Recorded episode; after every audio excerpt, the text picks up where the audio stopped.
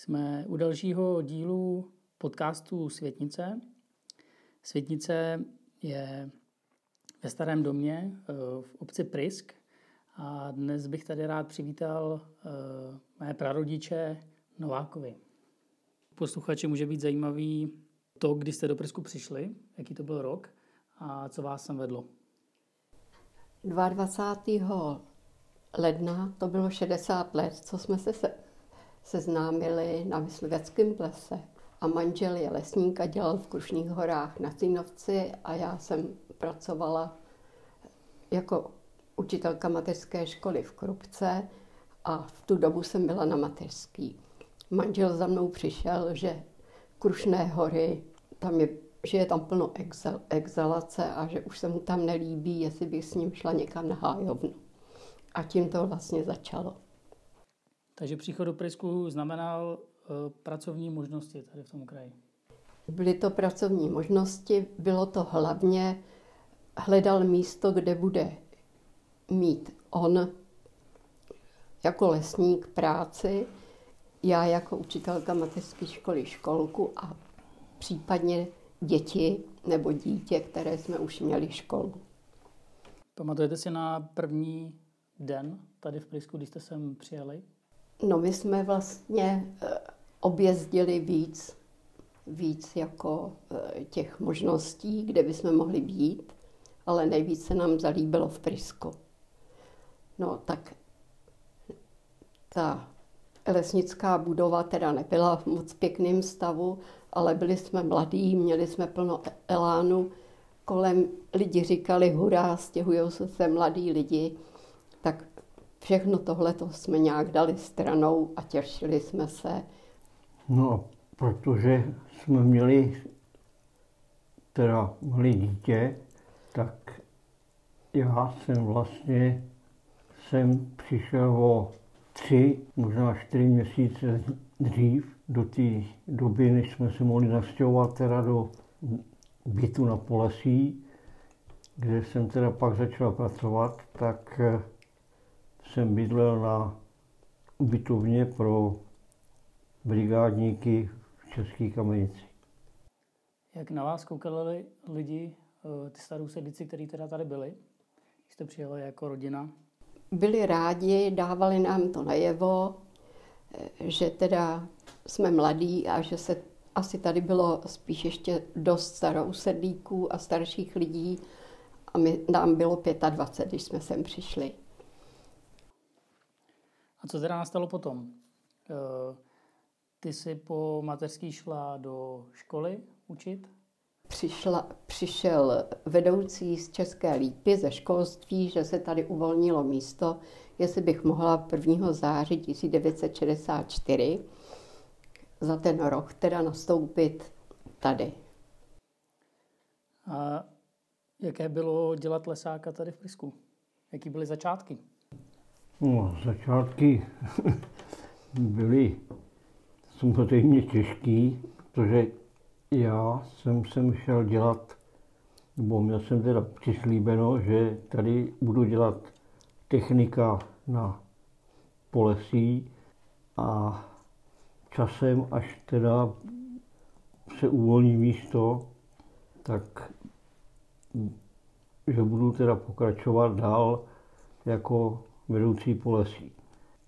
Když jsem teda přijel do kamenice první den se ohlásit, že jsem teda k dispozici, tak mi bylo řečeno, že ten vedoucí polesí, který teda tady byl, takže ho před, já nevím, 14 dnema propustili a že by byli strašně rádi, kdybych teda začal hned dělat vedoucího polesí. Všichni samozřejmě slibovali obrovskou pomoc a nevím co všechno a samozřejmě, že ta praxe, jak už jsem znal i z dřívějška, byla úplně jiná. Takže mě nezbylo, než teď rozmyslet teda ještě, jestli tady zůstanu a budu teda pokračovat v tom, co mě nabízeli za práci, no anebo se vrátím domů, kde už jsem práci neměl. že jsem rozhoval pracovní poměr, že už tam byl místo mě někdo jiný, tak to nakonec dopadlo tak, že teda rychle jsem si to musel rozmyslet, no a kejvnul jsem teda na to, že tady zůstanu. No. Takový byl začátek. A jinak k Polesí jako takovému bylo to jedno z nejtěžších a, ne, a největších, jak úkolama, tak plochou polesí v rámci severočeských státních lesů. Byl tady technik, teda vedoucí, kterým jsem se stal v té době teda já, a pět hajných, z nichž byli tři těsně před důchodovým věkem, což pro mě bylo celkem dobrý, protože pokud jsem nechtěl dělat nějakou revoluci v organizaci, nevím v čem všem ostatním, tak stačilo jenom trošku naslouchat těm starým kozákům, který tady už byli vlastně všichni tři od 45. roku. No a trošku jinak zorganizovat práci, než teda tady bylo doposavat zvykem.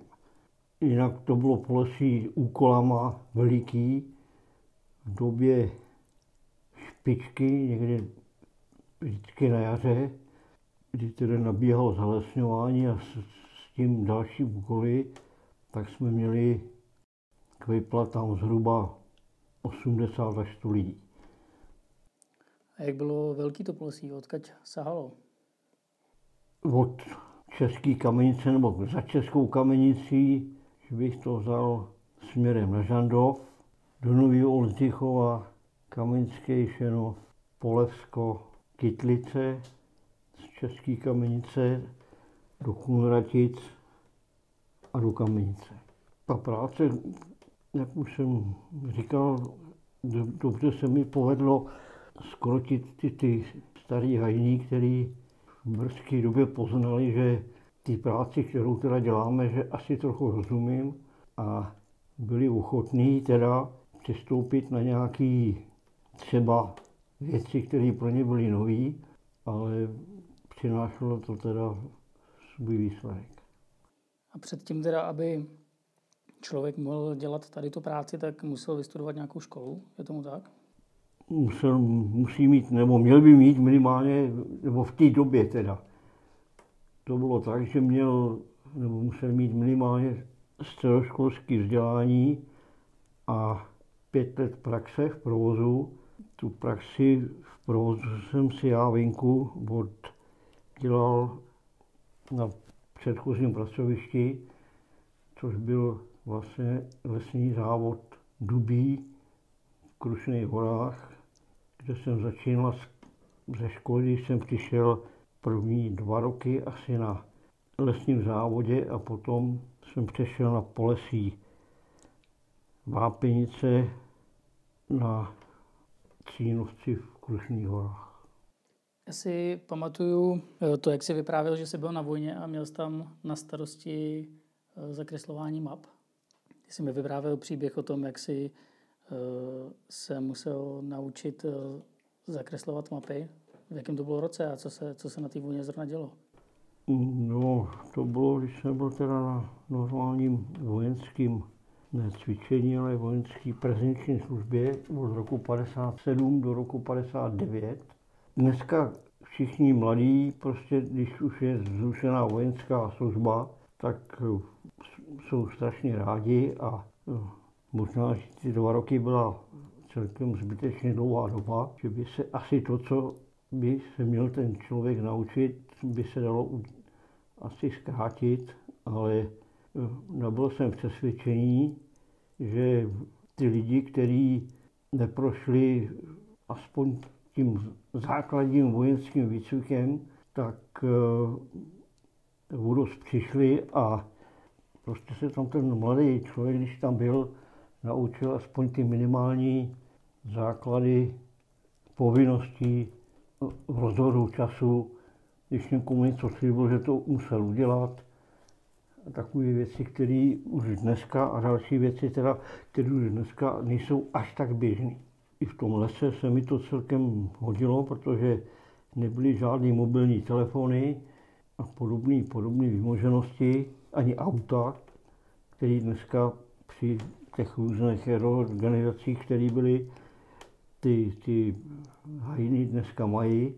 Chodili jsme pěšky, maximálně jsme měli na polesi jednu motorku a když jsem se s někým domluvil, že 15 km od, od kanceláře v poledne budeme mít sraz, tak tam ty lidi museli být.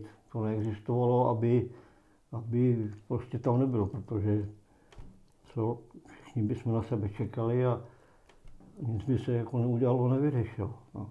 Takže takovýhle základní principiální věci, myslím i na té vojně, když fakt je, že tam byla spousta věcí, který, na které člověk třeba nespomíná dobře, tam byla spousta věcí, které byly celkem dobrý a něco tam člověk pochytil. A procestoval jsem vlastně, začal jsem svoji vojenskou anabázi v Banské Bystrici na Slovensku a, a, postupně jsem se přibližoval těma různýma přechodama blíž a blíž k domovu, až jsem skončil teda v Praze u té práce, který si mluvil. No dneska, dneska už to neexistuje. No, šlo o zakreslování letadel nad územím republiky a jejich sledování a hlavně letadla jak civilní, tak nás hlavně zajímaly všechny ostatní. Ty jsi vyprávěl příběh jednou, že jsi se musel naučit morzovku. No, to bylo, když jsem byl ještě v Banské Bystrici a tam pak vyhlásili takovou soutěž prostě, kdo bude dobrý v tom, aby teda mohl obsluhovat hradu stanici a ať už fonicky nebo morzovkou. A tam, když jsem viděl, jak ty lidi, kteří už dřívěžka se o takovouhle věc zajímali, pro mě to byla španělská vesnice teda, že se budu mít relativně o polovinu líp než my všichni ostatní, tak eh, jsem x nocí nespal a pod dekou přikrytý se učil základy morzovky. To byla pak jedna z, z věcí, která, kterou jsem musel znát, abych mohl ten další rok té Praze dělat to, co jsem vlastně dělal. A kde jste se teda vůbec potkali? Potkali jsme se na plese před 60 lety, 22. ledna. A ten ples byl... Dubí. Dubí. Myslivecký ples. Takže vás eh, lesnictví a myslivost provází už od chvíle, kdy jste se setkali. A eh, je to i náplň spousty dní tady v Prisku. A tak moje otázka možná směřuje směrem k myslivosti. Eh, jak to tady vypadalo, když jste přišli a co bylo potřeba udělat pro to, aby tady ta myslivost fungovala?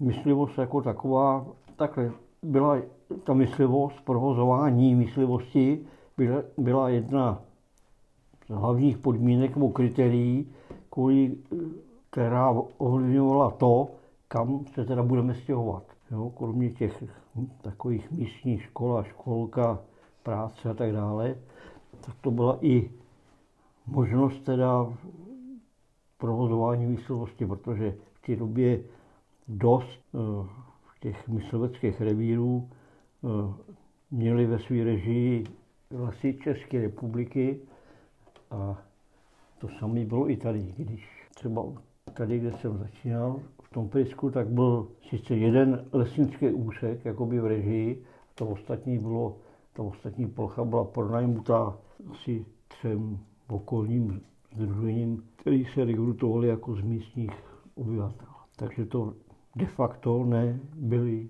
lesáci, jo? to byli lidi, kteří dělali všechno možné. No. V té době mi ta myslivost tady byla, byla pěkná. No. Myslím, že jsme si ji užili svým způsobem vrchovatě a v té době tady prostě byla ještě zvěř, která dneska už tady není vůbec, hlavně drobná, zajíc, minimálně se vyskytuje. Bažanti tady byli, i koroptové tady trochu byli. Nebyla tady tolik vysoká, i když teda už byla taky, ale ne v takové míře, jako je třeba dneska. Vysazovali jsme muflony. Jo, to, to, to je pravda. No. Tady je místo v Prisku, kterému se říká doteďka Mufloňák, což je takový svah tady v Horním Prisku směrem k Čertovkám.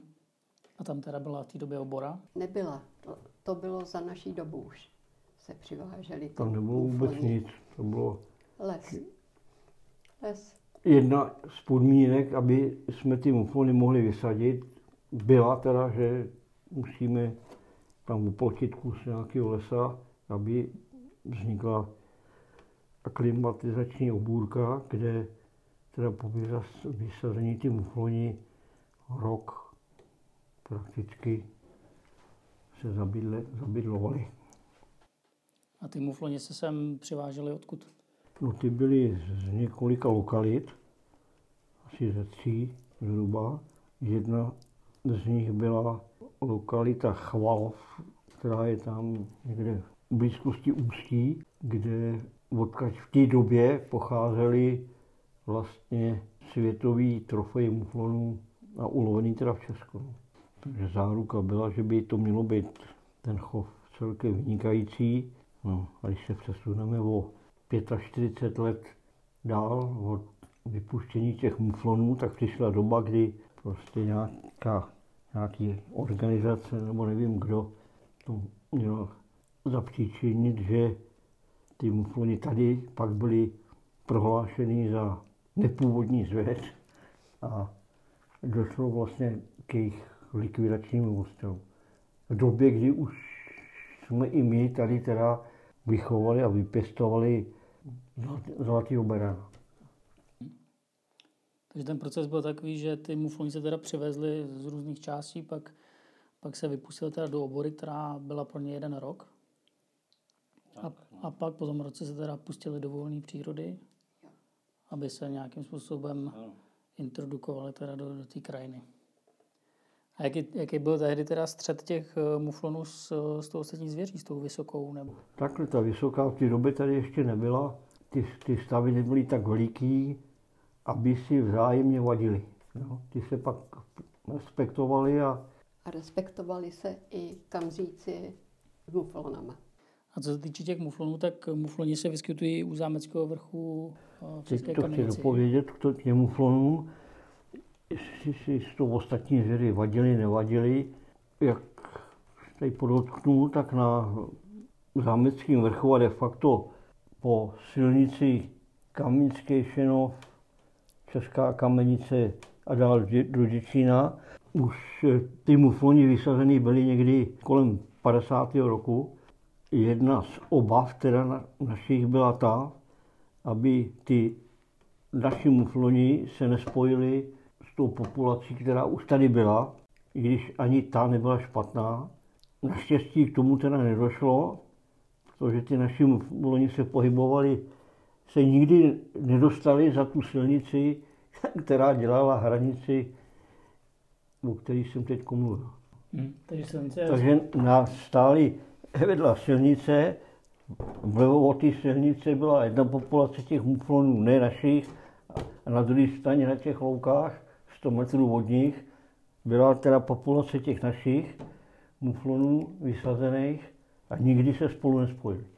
Tam v té lokalitě na Novém světě, že tam těch luk je poměrně dost a, a sice osídlený, takže měli dostatek možností prostě se tam promíchat nějakým způsobem.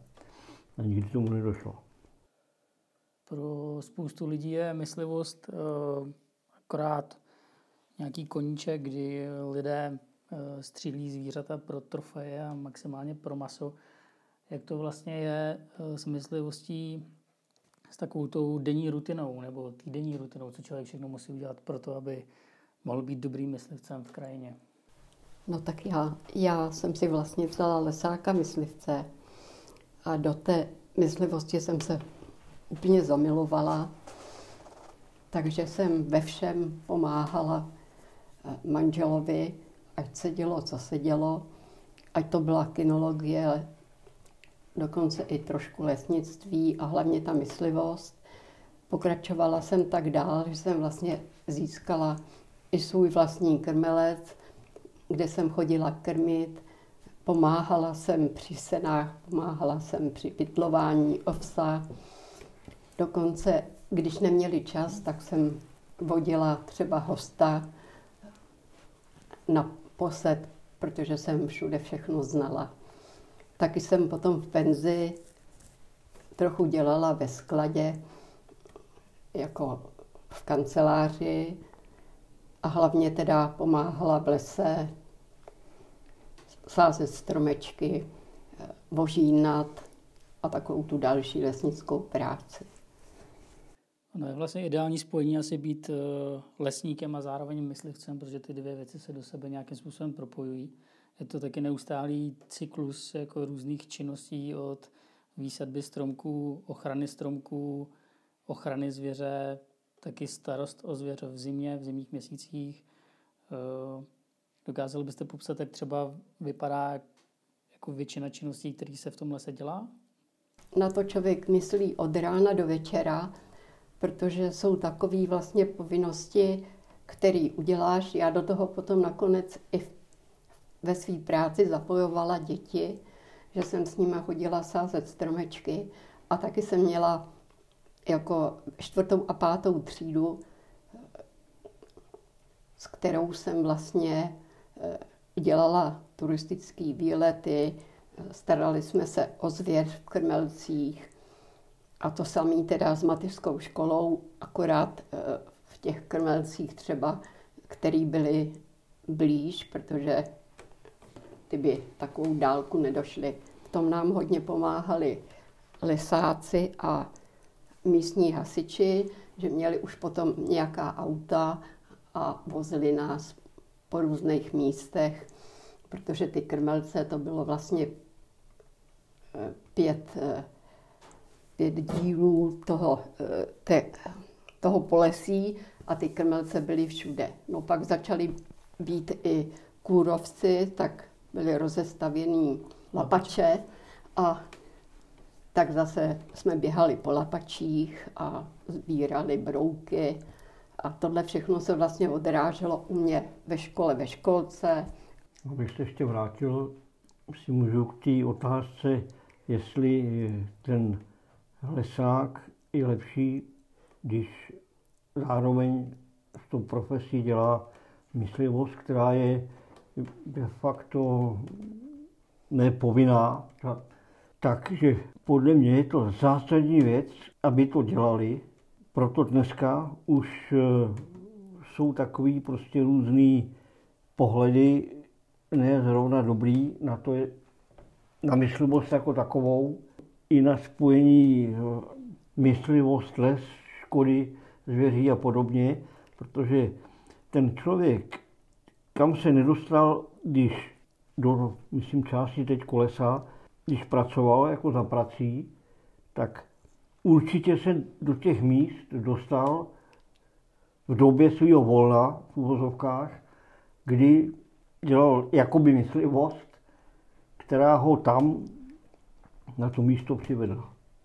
No, takže to je zásadní věc, která bohužel dneska je úplně mimo a při té organizaci, která je, tak momentálně to ani nevypadá, že dojde k nějakému rozumnému obratu.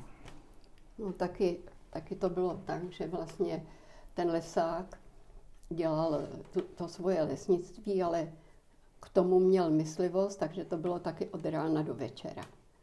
No a když my jsme ještě měli koníčka kinologii, měli jsme sedm fenek, svoji stanici, Tetřevý vrch, takže jsme měli i štěňátka a to vlastně všechno patřilo do té myslivosti i do toho lesnictví. Jezdili jsme po zkouškách, manžel dělal eh, zkušebního komisaře, takže to byl náš koníček vlastně do té doby, než jsme dost zestárli. Teďka samozřejmě máme taky ještě jezevčíka, ale kinologii jako kolem už teď neděláme, ale myslivost je naše. Tady je asi úžasný nebo úžasně poznat, jak se prolínají ty různé obory a témata dohromady, jak je to výuka teda ve, ve školce nebo ve škole s myslivostí, s prácí v lese je vidět, že se dá všechno skombinovat, že všechny ty zájmy, které lidi mají, se dají pospojovat a, a dělat je najednou. Ono se to asi hodně už změnilo. Teď, když si člověk uh, představí nebo zároveň v lese vidí, jak, jak funguje dneska myslivost, tak lidi tam, ty majitelé teda těch honideb, alespoň tady u nás, tam dost často přijedou autem, uh, v zimě používají čtyřkolku s pásem, uh, víceméně se zrušila většina nějakých posedů a kazatelen a dost často je ta myslivost brána jako nástroj pro získávání nějakých trofejí a masa. Eh, dřív to bylo asi jinak, že jo? Klasický myslivec eh, musel tu krajinu znát, zároveň se v ní, jak se říkalo, šoulal, chodil v ní. Jak jste to vnímali vy, jak to vnímáte teď? No přesně, přesně, jak to říkáš. Ten člověk, který teda se zajímal i o myslivost, když dělal nějaký rozhodnutí profesní, pro les třeba, určitě jedno z kritérií, o kterým uvažoval, nebo s kterým musel počítat, byla myslivost. Aby tamhle jsme nevykáceli nějaký kus lesa a pak dodatečně jsme nezjistili, že vlastně je to, teď řeknu příklad, nejideálnější stávaniště pro třeba ty muflony. Protože ty potom musí hledat jiný místa, jdou jinam, začnou se toulat. Jo, prostě musí člověk uvažovat, když něco v tomhle se dělá, i teda, co tomu řeknou ty zvířata, nebo jaký to na ně bude mít vliv. No a co se týče teda psů, tak jak už bylo řečeno, byla to naše celoživotní láska, se dá říct i když začala víceméně zrucení, protože tak určitě bych psa doma měl, samozřejmě. Ale ten věnovat se té kinologii na takový úrovni, do které jsme pak zavředli i my, víceméně byla taková nějaká nutnost sebe realizace, kdy nastala určitou dobu doba, kdy člověk spoustu věcí nemohl a nesměl. A ta kinologie byla jedna z mála, kde ta ostražitost různých orgánů nebyla až na takový úrovni, aby teda všechno pochopili. Ale samozřejmě, že i kdyby byly sebe ideálnější věci, tak jsme tu kinologii plus tu myslivost dělali ruku v ruce spolu, protože myslivec bez psa není podle mě teda myslivec. No. Nebo je poloviční myslivec, takhle. Polesí, kam jste se nastěhovali, byla, byla budova podobně jako pošta, to znamená nějakým způsobem víc zařízená než v ostatní budovy, protože ten Prisk v těch letech eh, neměl skoro žádnou infrastrukturu, že jo? tady v té době možná ani nebylo pouliční osvětlení, nebo bylo? Ne. Ne, to nebylo a lidi byli zvyklí už ze dřívějška, jakmile potřebovali zavolat, tak přiběhli na polesí. Jak někdo něco potřeboval, zavolat doktora takhle, tak nás třeba i zbudili, že jo, a volali Dělali doktora. jsme třetinový, no. na třetinu úvazku pošťáky. Taky. Třeba pan Sádlo, ten si k nám nechal poslat i nábytek. Nebo si tam postavili stůl na chodbě a chodili tam hrát ping-pong. Zkrátka jsme byli taková, taková, takový střed. No. Vybavujete si ještě, jak to tady vypadalo v Prisku tehdy? Třeba hospody, v té době se tady jezdilo vlakem, že to ještě fungovala Ano. vlaková stanice Horní Prisk. Eh, Hospoda tady nebyla. Hospoda stála uprostřed eh, place, kde se otáčí autobus.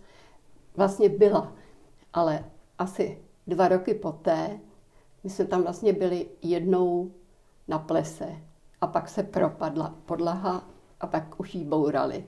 A pak už tady žádná jiná v Horním Prisku hospoda nebyla. Zažili jsme tady na Polesí moc, moc hezkých věcí. Les kolem nás. Tam jsme hradovali nám tam bažanti na bříze. Měli jsme tam krmítko, takže i ty děti třeba, když jsem je sem vedla ze školky, tak se mohli podívat na zvěř. Bylo to prima. Když jsme přišli teda, tak na začátku uh, byla převážná zastoupení zvěře převážně, hlavně srnčí, zvěř drobná, pak pár těch muflonů, co jsme vysadili a začala se sem v daleko větším měřítku tlačit vyselení, která původem tady byla v Doubici v oboře, ale přes válku, jak eh, ten oborní plota prostě byl zlikvidovaný, tak se začala dostávat i do volna. A když jsem viděl, nebo když jsem sem přišel a podíval jsem se na mapu lesnickou, tak mně bylo naprosto jasný, že do řeknu, deseti let jo, tady nastane obrovský nárůst a přírůstek teda té jelení zvěře, protože tady bylo zašetříno dost těžby, těžeb mítných. No. A jak se začaly dělat teda paseky, jo, vysazovat a zalesňovat, tak vznikaly teda kultury, kde ta zvěř měla možnost ukrytu jídla, tohohle všeho. Takže byla jenom otázka času, kdy teda ta jelení zvěř začne vytlačovat teda tu zvěř ostatní. No. Bohužel celostátně určitě ten trend byl i tady teda, to odnesla hlavně srnčí zvěř, kterou teda v tom potravním řetězci vystřídali teda ta vysoká a tlačila ji pryč. Pak tady obrovský ten udělalo uh, pastovecký středisko, který, kde ještě když jsme sem přišli, tak na spoustě míst byly pole.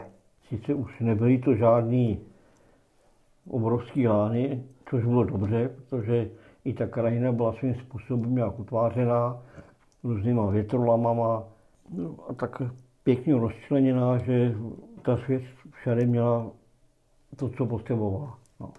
Jenže pak nastal obrovský rozmach prostě zemědělství a móda svým způsobem, že e, ty plochy se nebudou obdělávat, takzvané ty malé plochy, jo, protože měli na to čím dál tím větší a silnější stroje na tuto ty práce, které teda tady se těžko mohly použít, tak vymysleli, že Pryska okolí, středisko bylo v Kamnickém Šonově, pro celý statek, který, státní, který tady zahrnoval 10 obcí kolem, udělají, tak jak jsem říkal, v Prisku a v tom Šenově pastevecké středisko a ty plochy se nebudou teda využívat na polaření, jako to bývalo dřív a začali pás krávy. A svážili jsem krávy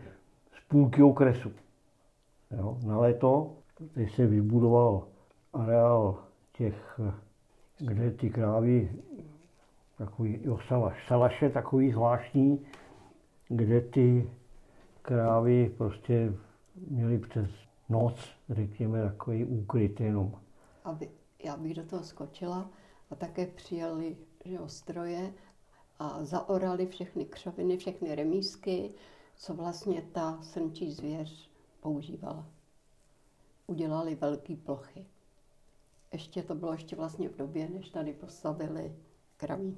No a tím došlo teda k úbytku pro tu srnčí zvěř, takových pastevních možností a ty, těm, těm jelenům a těm ty vysoké zvěři teda stačil zatím ten les a to, co jim zbylo po těch krávách nebo s těma krávama, se přiživili teda na těch hloukách. No. A tím právě nastal velký nárůst toho, že se sem začala tlačit teda vysoká. No. Nakonec to dopadlo tak, že v dnešní době ta vysoká vlastně tady válcuje veškerou ostatní zvěř, včetně škod, který teda dělá. Ale tím taky Prisk se stal jedním z mála nebo ne mnoha eh, říšť v Čechách, eh, kam se stahují teda jelení z velmi vysoké kvality, ať eh, je to v rámci myslivosti nebo, nebo i růstu. No, je, to, je to vyhlášená, dá se říct, oblast tím, a taky ale i díky tomu, že ta myslivost před těma, řekněme, 20-30 rokama se dělala velice rozumně, jo, tím, že to měli teda ty honitby v rukách ne soukromníci, ale nějaké společnosti místní, ne nějaký cizí, který sem přišli, jako je to dneska. A ty myslivci s tou zvěří se snažili rozumně hospodařit. Nebudou si vystřelovat nejlepší liny, které budou posílat na chov, no, tak je střelej, až ten jelen dosáhne věku, kdy už je to rozumný, no, a zanechá tady za sebou nějaký potomky genově, no a došlo tu až do dob, kdy teda opravdu tady ty trofeje byly velice slušný a vrálci tady široko, daleko okolí jedny z nejlepších trofejí, co jsou teda tady. A bylo tady zavedený dobrým zvykem takovým, že se dělali chovatelské přehlídky trofejí. Trvali jsme na tom, že ty trofeje teda tady odstřílený musí přijít na tu výstavu, nebo na tu přehlídku. No, to nebylo, tam nikomu hlavu nikdo neutrh, tam akorát, že se u toho zastavilo pět lidí a diskutovali o tom, jestli teda ten jeden ještě měl běhat, anebo už nevadí, že teda byl střelený. Že jo. No. A to dneska, ne, že by se nedělali ty přehlídky, oni se dělají taky, ale tím, že mají tady ty honitby pronajmutý Řeknu příklad tady v Prisku, lidi tamhle od Jíčína, jo, kde místní lidi nemají prostě naprosto žádný, nebo místní myslivci teda takhle, nemají Vztah. naprosto žádný vliv na to, jak oni tady s tím hospodařejí a nehospodařejí. Eh, teď v poslední době se vyskytla taková moda, že nepřed, nepředkládají ty trofeje ani na ty výstavy. No, tím prakticky nikdo neví, co se tady střelí. No, prakticky je. tak, ani to, co tady je a není, protože jejich přece omyslivosti je taková, že sem navezou v tom nejlepším případě pár kontejnerů s, s nějakým krmením, který prostě ani kloudi nejsou schopný, schopný eh, spotřebovat nebo rozvíst jo, někde, roznosit, kde ta zvěř by to měla mít.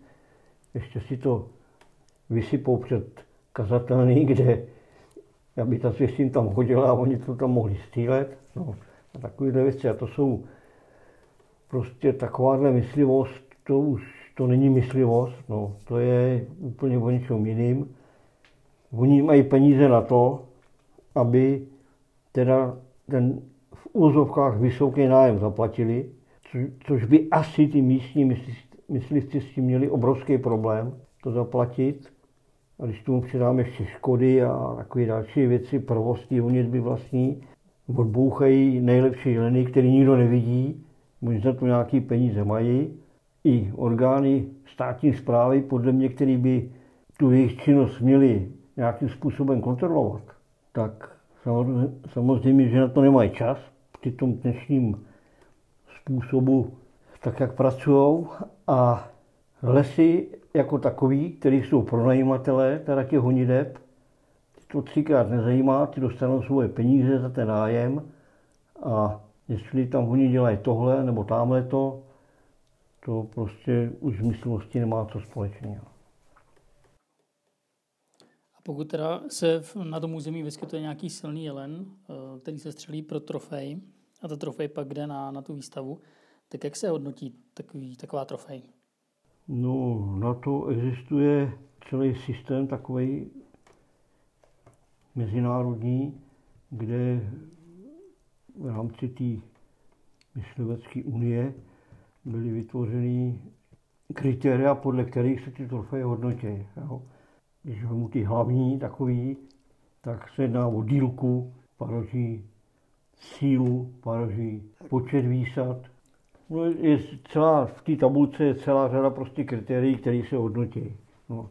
A ta trofej získá nějaký body a podle těch bodů teda, ale zas to může být různý, že za jelena stejný bodový hodnoty, jo, zaplatit jiný peníze u Karlových varů, jiný peníze tady u nás a jiný peníze červí kde.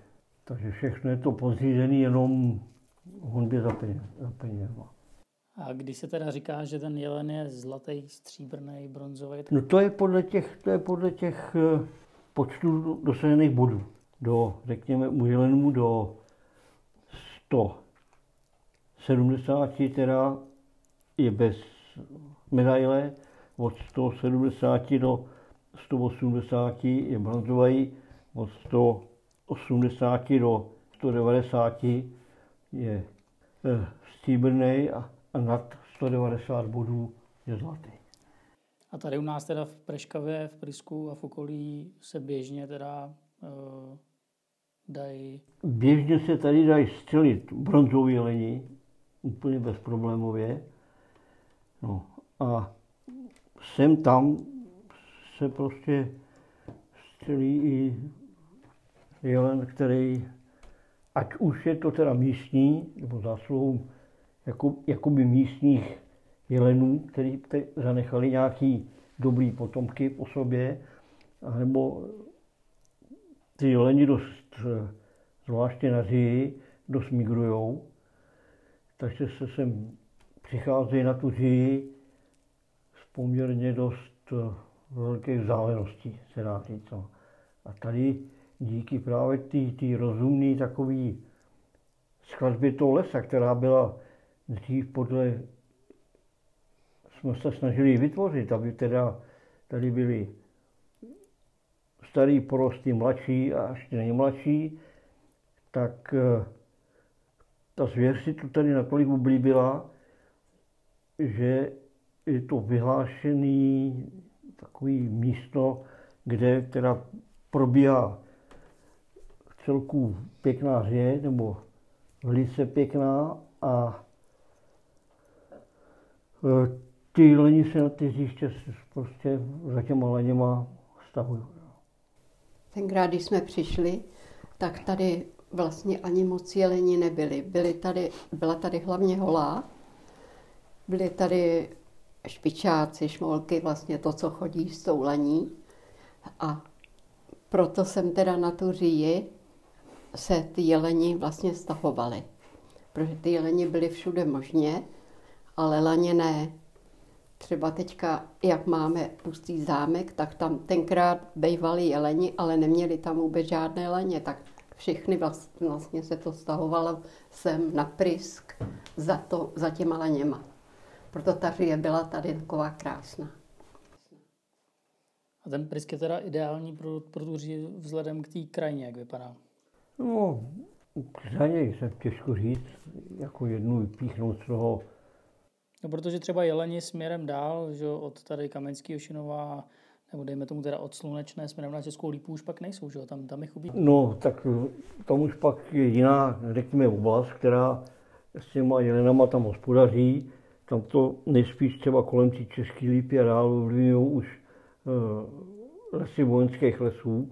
A tak, jak oni tam hospodaří, no, oni si to snaží víc nadspat uh, nebo stáhnout teda tu zvěř uh, tam až někam k Mimoni a do bývalého de facto vojenského prostoru, co byl, kde teda měli svým způsobem klid, ale sem k nám třeba chodí jelení, který normálně žijou, nebo byl tady střelený jelen, stříbrný, který normálně žil a našli se z něj schozy teda, proto víme, že eh, kde byl a odkaď, až na hranicích eh, za Pravčickou bránu.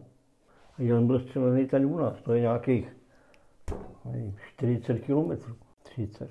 Tady byl na říji, tam pak po ty říji se vrátil zpátky, tam ho oni v uvozovkách krmili a živili teda, on tam schodil parovi, nasadil nový a až mu to trochu vyrostlo, dostal roupy, tak se pomalu stěhoval sem, sem, sem, až na tu říji skončil tady.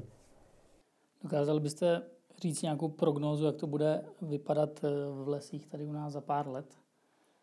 Je tady že, nástup eh, vlka, v parku je rys. Ta prognóza v žádném případě nevypadá dobře. Pučina je prostředím, má lesem jako takovým, kde ta zvěř teda má být, protože po invazi kůrovce, která za ty dva roky prostě tady demoluje kde co, tak eh, nevím, kde bude ta zvěř eh, prostě v úzovkách, když to řeknu blbě, bydlet. Vzhledem k tomu, že ty lesy zatím nedostaly špetku rozumu, aby trošku uvažovali s výhledem dopředu, tak oni ani nemůžou, protože každý dva, tři roky mění svoje velení, který se tam furt točí dokola a každý, než stačí něco vymyslet, ať už je to dobře, nebo kormot špatně, nebo spíše to většinou špatně než dobře, tak eh, se ta politika jako mění toho, takže nikdo neví, jednou jdou hlavně po penězích za nájmy, po druhý jdou hlavně po škodách, aby nebyly škody. No, třetí, no to těch kritérií by se najít řada, ale nikdo není schopný tomu dát nějakou hlavní myšlenku takovou. Jak by to mělo výhledově do, no, kdy vypadat, stanovit takovou nějakou čáru. No. A zatím to vypadá, že ta jelení zvěř, která teda tady nejvíc dělá škody, je na zestupu ještě pořád. Jo. I přes ty, i přes ty veliký odstřely, které dneska ty jsou desetinásobní, než byly, než byly před uh, nějakýma 20 rokama, tak uh, všichni si v první chvíli mysleli, že tím, že se to začne likvidovat hlava nehlava, takže ty stavy jako klesnou, zatím to tak není. No. A teď teprve vlastně to, co se vysílí, tak doplňují ty rezervy, který různě kdo, ať už umyslně nebo neumyslně, nebo z neznalosti, špatně sčítali třeba, jo, ty majitelé. To je další taková, třeba u těch pronajímatelů honiteb, protože oni pronajmou honitbu, na konci chtějí teda tady nějaké peníze, ale do jaký míry se starají. Spíš se já osobně domnívám, že se nestarají o to, jak za A oni hospodaří a za B třeba i jak to sčítají, jo, tu zvěř. No. Tak jestli ty jim tam dají podepsat nebo k podpisu nějaký sčítání, ty na to kouknou, řekli, no jo, tak vy jste nastříleli o 10%, než jsme chtěli my, jo. Přitom o e, nějakým těch, těch e, revírníků, kteří dneska v tomhle se hospodaří, o nějakým jejich, nechci říct vzdělání, ale vůbec zkušenostech a tím, že tu myslivost kolikrát ani nedělají, to je to, o čem jsme říkali, že by ten měl se tu myslivostí zabývat v každém případě, tak eh, je to ani nezajímá. Takže oni, když si tam nalžou, co chtějí, tak to tam mají, ono jim to projde. No a, a stačí jeden rok, kdy takový nějaký vákuum tady vznikne, jo, a najednou to, co se tři roky, čtyři likvidovalo, tak během jednoho roku, když se takhle propásne, tak je zpátky. Jo. Příklad je třeba takový, že my měli dost krmelců, protože jsme chodili zvyklí pořád chodit krmit, že jo, třeba denně, pozorovat tu zvěř i tam u těch krmelišť a takhle. A pak se vlastně zjistilo, že třeba v jiný honině, která byla vpravo další honitbě, která je vlevo. Zkrátka mají dva krmelce, ještě blbě, teda ještě špatně krměj a všechna ta zvěř vlastně chodí na naše, k našim teda krmelcům, kde teda jí pak je šílení množství. No takže se to vlastně udělalo tak, že jsme taky zlikvidovali krmelce, krmíme třeba jenom ve čtyřech, aby to stačilo té naší zvěři.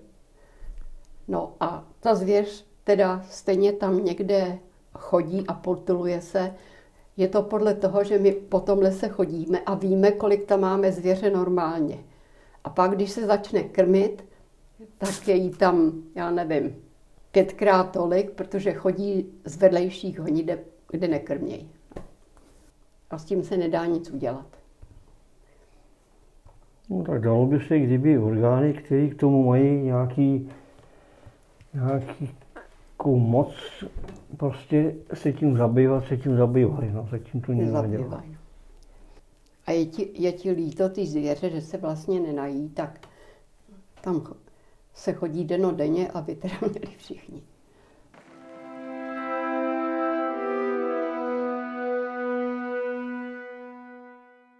Pojďme se trochu vzdálet od eh, lesnictví a myslivosti. Ehm, vzhledem k tomu, že jste oba dva zažili konec války, tak by mě zajímalo, jak se na toto období díváte a zdali je těžké o tom eh, mluvit, i přesto, že si myslím, že to minimálně pro mě, ale určitě pro všechny ostatní, kdo poslouchají, je zajímavé téma, na které by se nemělo zapomínat. Možná o to víc eh, bychom si ho měli spíše připomínat, eh, abychom věděli, jaká ta doba kdysi byla a brali jsme se s tou ponaučení. Protože jsem ji zažila, tak oni jako umí mluvit.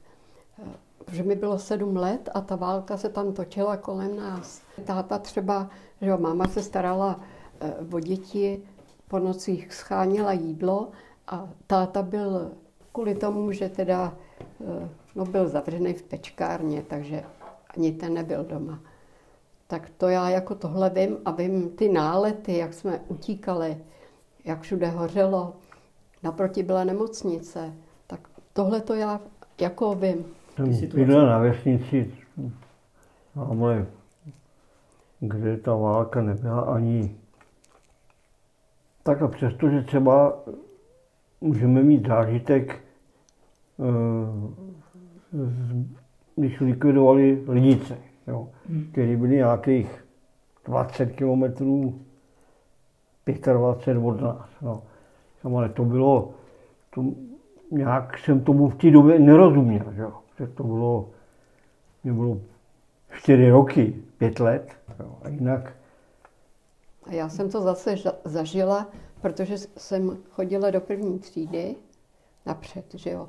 A už v té škole, už jsme nešli do té školy, tam už byli tenkrát němečtí vojáci, pochodovali po silnicích, jo. A nás dali do hospody nad soutokem Labe a Vltavy. No, tak tam za náma docházel teda Němec, který chtěl taky, aby jsme se učili německy. Taky jsem dostala přes ruce, že jsem neuměla říct zrovna, jak se řekne, modrý. No a pak se maminka dozvěděla, že ta hospoda je podminovaná a už mi do školy nepustila. Takže já jsem chodila do té první třídy jenom chviličku. No. A tak tohle jako taky si pamatuju. No. Do té školy, že, že jsme přestali chodit, že jsme tam měli teda, pochodoval tam takhle po třídě a všichni jsme se klepali. To v člověku zůstane tohleto jako. No, taky mám takový pak má, si pamatuju, když přijeli rusáci, tak u nás i spali, že jo. To jsme hlídali Miladu malou, protože nám ji chtěli ukrát. A nebo jsem s maminou jezdila do Všeta vlakem. Když jsme tam jeli, tak to bylo v pořádku, jezdili jsme tam k jedné paní, Ale když jsme na zpátek, tak jsme měli máslo, zeleninu, jo, tvarohy a tohle. A protože všude byli teda vojáci německý a každý ho prohlíželi, tak to bylo tak udělané, že mamina nastoupila třeba do třetího vagónu a já jsem nastupovala vzadu. Měla jsem se proplít že jo, mezi těma lidma, jak je prohlíželi. Mamina měla jenom nějaké věci, tu prohlídli a pak jsme se sešli, někde jsme se zkrátka sešli. No třeba ten strach, jo, že já se s tou mámou nesetkám, když mě bylo, já nevím, sedm let, jo, tak eh, to byla teda, to nezapomeneš, no. Vždycky jsme všechno přivezli, všechno v pohodě, ale i, i jako ten strach ve mně, třeba když si na to vzpomenu, je ještě pořád, jak jdu tím vlakem a rozhlížím se, kde tu mámu mám. Jo. Takže já jsem takhle tu válku jako zažila. No. A ty jsi zažila teda i uh, bombardování? Bombardování jsem zažila hrozně moc. To tenkrát řekli, že už eh, to bombardovali nemocnici. A kde to bylo? Na Mělníku. To bombardovali nemocnici, to byl silnice, plot a nemocnice. Tam se narodila naše Libuna. A protože tátu převelili na Mělník z Prahy. Jako prací. Jo. Takže tu válku přímo i moje první třída byla teda na tom Mělníku. A oni bombardovali nemocnici a třeba nám, my jsme měli takový domeček, vylítli všechny v okna, neměli jsme vůbec žádný skla, takže máma přistrčila, to už byl táta pryč, stůl k oknám a pod tím jsme spali. To byla mamina, Jiřina, já a Milada. A tenkrát prohlásili, že už nás budou Rusáci osvobozovat, ať všichni jdeme na náměstí ve Mělníku. Tak jsme tam šli, měli jsme vámáčky a všechno to vyrobený doma. A najednou přijelo auto a než, než jsme teda stačili, nákladní auto přijelo, takový divný, a než jsme stačili jako vůbec něco se dít, tak přiletěly letadla a přímo začali bombardovat. Kolem toho náměstí všude všecko hořelo. Jo, lidi to byly německé letadla? To byly německé letadla. Lidi tam leželi. Já si pamatuju, jak dítě řvalo v převrhlém kočárku a vedle ležela mrtvá máma a naše mamka sebou měla teda mě a Jiřinu a ještě sousedky Slavinku a ta, ta paní hlídala Miladu a všichni, teď nás všechny jako držela a lezli jsme přes ty hořící trosky, aby jsme se dostali jako z toho náměstí pryč a mohli tou ulicí utíkat. Taky se pamatuju, jak nás, najednou už tam byla někde nějaká díra, máma nás tam naházela ale hlasy na nás. Jo. Což teda já dospělý už člověk si potom říkám, kdyby to mámu zabilo, tak co my bychom dělali, byli jsme už tři. Jo. No ale pamatuju se na, to, na tohle. Jak to přelídlo, tak jsme honem stali a honem utíkali. A to už jsme teda nešli do našeho domečku, ale šli jsme k sousedům do sklepa a tam jsme teda byli. byli. Mezitím máma byla ještě porodit, jo, a Libunu a to už jsme celou dobu byli ve sklepě. To bylo teda jak dlouho? No, my jsme tam byli několik, bych řekla, týdnů, jo, možná měsíc, co já vím.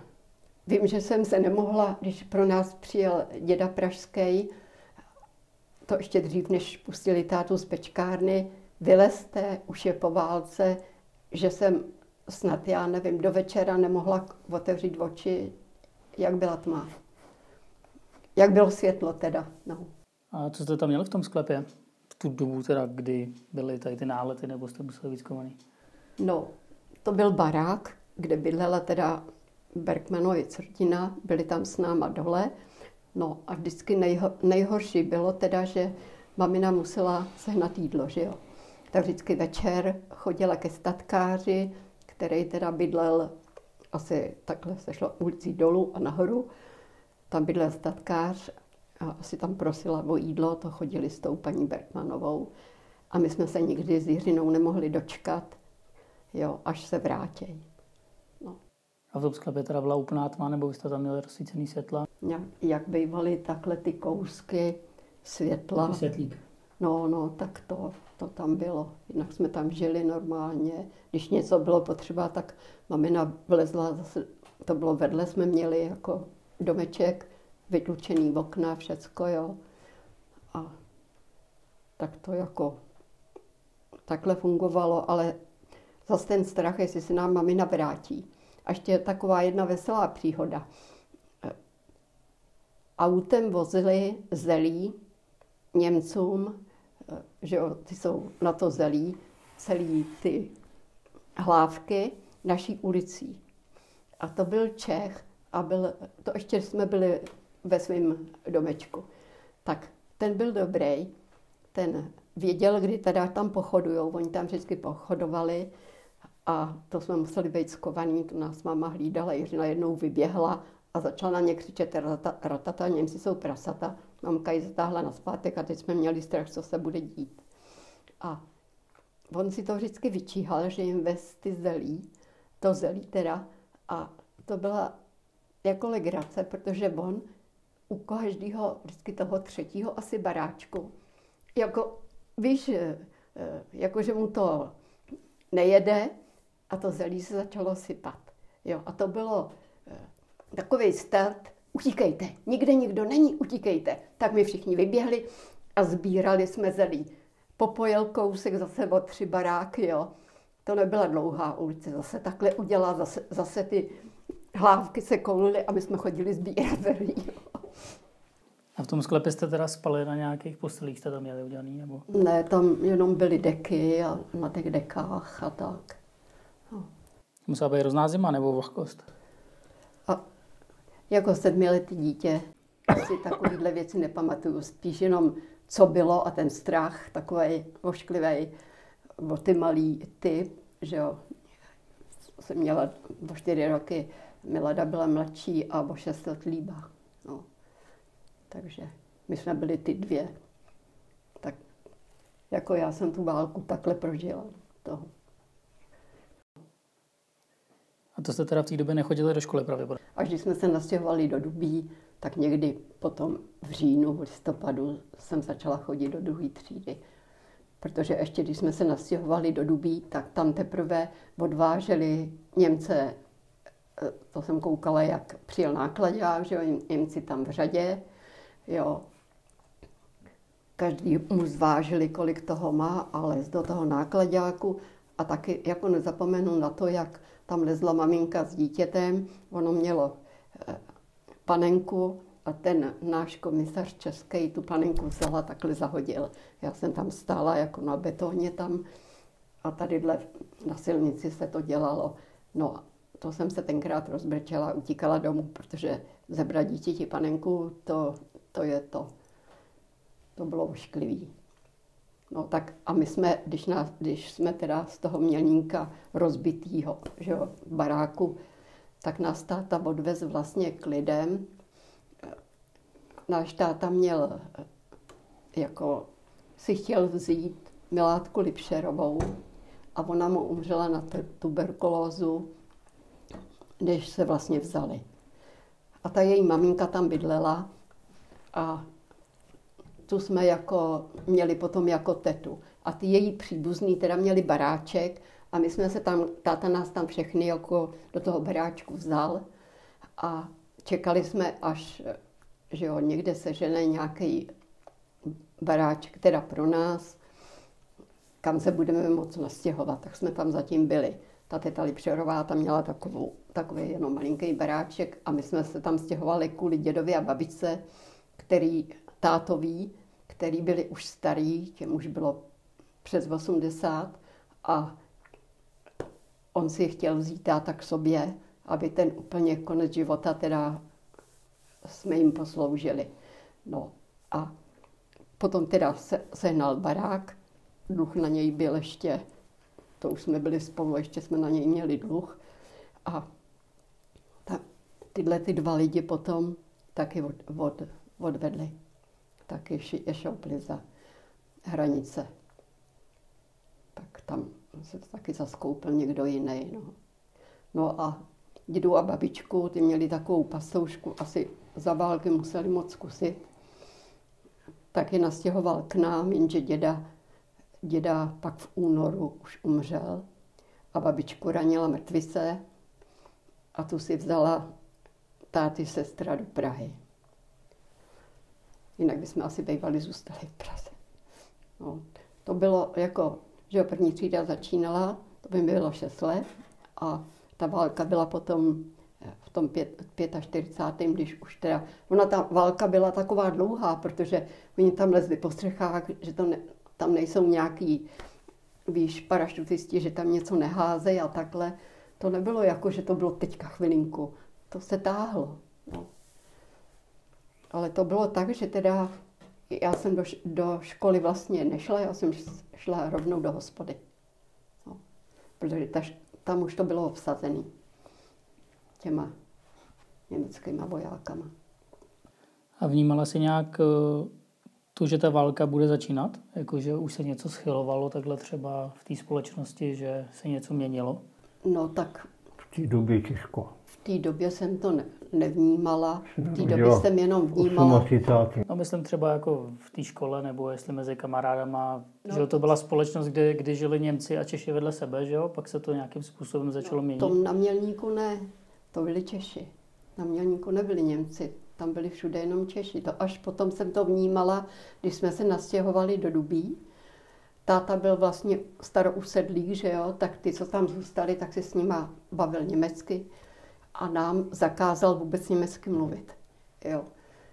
Nebo vůbec něco zkoušet německy, protože ho teda věznili na pečkárně a tam ho pěkně zmlátili, ten byl pěkně zmlátěný. My jsme totiž měli takovou prádelnu a na té prádelně měli vysílačku. Pak ji teda s ní odešli na chlumek, to je blízko takový les, lesíček blízko Mělníka. No a tátu asi načapali, to, to já tohle pořádně všecko nevím. A zavřeli ho peč, v pečkárně, na všechno byla potom máma sama. No. Takže já jsem vlastně to, že byla ta válka a to jenom cítila sama v sobě, jak, jak tam všude chodili Němci, protože já si vlastně vzpomínám na to jenom, na ten mělník jenom v době, že už tam jsou Němci, jo. Když jsme tam jako se nastěhovali, tak tam už teda byli vojáci Němci, jako chodili ulicema, zpívali písně, jo, a byli všude. Ať šel do krámu nebo kam, tak všude byli Němci. Jak jsem ti říkala, v první třídě nám chodili v té hospodě, aby jsme se naučili německy, kdo něco neřekl správně, tak ho práskli rákoskou přes ruce, jo. A domů jsme pak chodili ubrčený, veď. Takže to bylo takhle, no. Ale tu válku jsem začala vnímat, až jsme se teda vrátili, až jsme se stěhovali do Dubí, kde teda odváželi ty lidi na těch autech, jo, kde se to vlastně měnilo. Tady Teďka třeba ve škole jsme měli dva měsíce jednoho učitele, dva měsíce druhého. Děti přišly do školy, teď se jim tam nelíbilo, kam je maminky a kde teda by, ten byt byl, tak zase pokračovali někam dál, tak ani člověk neměl kamarády, protože se to v, tý, v těch třídách hrozně měnilo. Ještě si to pamatuju i ve čtvrtý třídě, že to takhle bylo. Spíš bych řekla, že tak v té pátý se to teprve usadilo. Jo, takový to pohraniční to. Že to byl takový lidský fofer. Teď se vraceli ty z, z války, se vraceli, jo, zas někdo tam čekal na dítě, že už se vrátil táta a takhle, jo. To, to asi si nikdo neumí představit, akorát v tom člověku vlastně malým to takhle bylo všechno takový neživot. Život, neživot, jo. Takový zmatek, takhle asi, zmatek. Tedy ta doba musela být hrozně zmatená celá. Byla, byla. Protože to byli lidi, který si vlastně znal, tak týden byli pryč. Přišli další, byli tam třeba díl, třeba měsíc, zase odešli, jo. I ty učitelé se hrozně střídali. Já jsem tu válku přežil vlastně na vesnici, kde jsme ještě byli mimo hlavní silnice, že jo, takže jsem tam jezdili jedni vojáci sem, druhý tam, no. Pak si nej, nejspíš si na to pamatuju, když uh, prostě utíkali Němci, utíkali na západ, že jo. Tak od Prahy, co bylo od Karlup a tady prostě ty cesty, tak všechny co nejkratší cestou tam. No. Takže tam teď, teď projížděli. No. Teďko, nějak ani se o ty lidi už nezajímali. To, ty byli rádi, aby se někam píchli a to. No. Teďko, tadyhle rozbitý auto ve Škarpě, viď. Tamhle to, teď tam všechno nechali, co tam prostě vzal to nejnutnější, co měl, no, takže jsme, jako kluci, mě bylo teda 6 let, 5 let, 5, 6. To ti bylo už 7, když jsi starý jak já. No 7. Když utíkali. 8 a 7 je 15, no tak 7, no. No takže spíš zajímali tamhle nějaký pistole a, a takovýhle krávoviny, že jo. No, když jsem to přinesl domů, jsem dostal přes držku a ty mi to sebrali a zase to nikam nevím, kam to nesli, to je jedno. To a... jsem zažila i já, protože po tom lese leželi mrtví německý vojáci.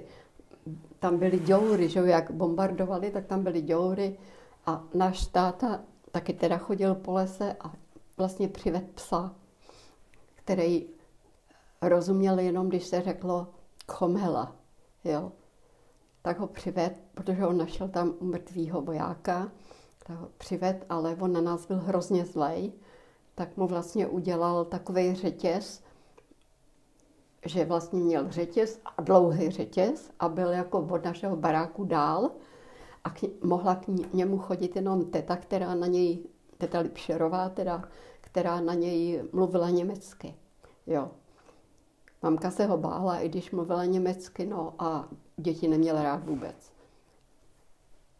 Ale zvyknul si, teda zvyknul. Ale nikdy jsem nešla, že bych měla psa sebou někam nebo takhle. Pořád byl ten pes přivázaný dál od nás. Jsme ani k němu moc nechodili. Nebo velký zážitek, když jsme přišli jakoby z války no. do Teplic, tak jsme se na, stěhovali k lesní bráně. Byla ta ulice podle toho. A před tou, to byla železniční stanice, taková teplice, lesní brána nějaká. A vedlejší trať prostě. A předtím byla obrovská louka, jo. A tam stahovali, co nacházeli po lese a někde různě prostě z těch cest z toho, stahovali e, tanky a ty, ty různý samohybný děla a takovýhle krávoviny, že jo. No, tak si představ louku, kde je 100 tanků, když to přeženu, jo, a nevím co všechno. A, no, a my kluci tam odsaď, jo. No, tak to bylo naše jediný, kde jsme si hráli. No. A taky kulikali jsme prolizali ty tanky a tu tak ten ty přital, že tam našli ruku, jo. Ano, takovýhle různý, různý ty. No.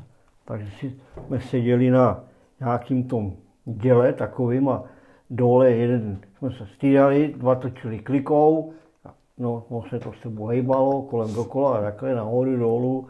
No. Jinak takových těch jsem byl asi ušetřený. No. Když pak taky třeba lezlo z těch, že strejc, ten byl, kolik mu bylo, nějakých 20 nebo 18, no, tak dělal tam na šachtě ukladna, no a, vždycky najednou vím, že no tak já jsem nějak neměl přehled, kdy je na šichtě a kdy není, že jo, takhle. Jsem měl horníka a pak jsem si třeba všiml, že přišel jako ze šichty, že jo, chvíli, no, najednou bafnul kolo, nadspal ruksak nějakýma věcma a v prdeli. No, když už to takhle trvalo ani kolikrát, tak jsem se ptal táty, no tak ten jako řekl, že to je nějaká blbost, to vidím a to, no prostě, abych mi nemusel nic moc říct, jo. No. A pak z nich vylezlo, že oni měli pár takových těch kluků, včetně nějakých teda pražáků, měli na, na Vokoři, měli chatu, jako tam v té oblasti katařský, byla vyhlášená pro Prahu. Tak, no. no a tam se scházeli a mezi jiným teda, pak z něj vypadlo po nějaký době už to, že tam schovávali různý ty lidi, kteří utíkali před Němcema. Že? No. Takže on s sebou jel na lyžích, když byl sníh třeba, jo, tak jel na Vokoř. No. Ale byl, musel být zpátky, protože šel ráno do práce. Že? No, a tam na tu Vokoř to bylo takových 20, 25 kilometrů. Dobře. Ale to jsou takový, říkám, mlhavý jenom ty, kde...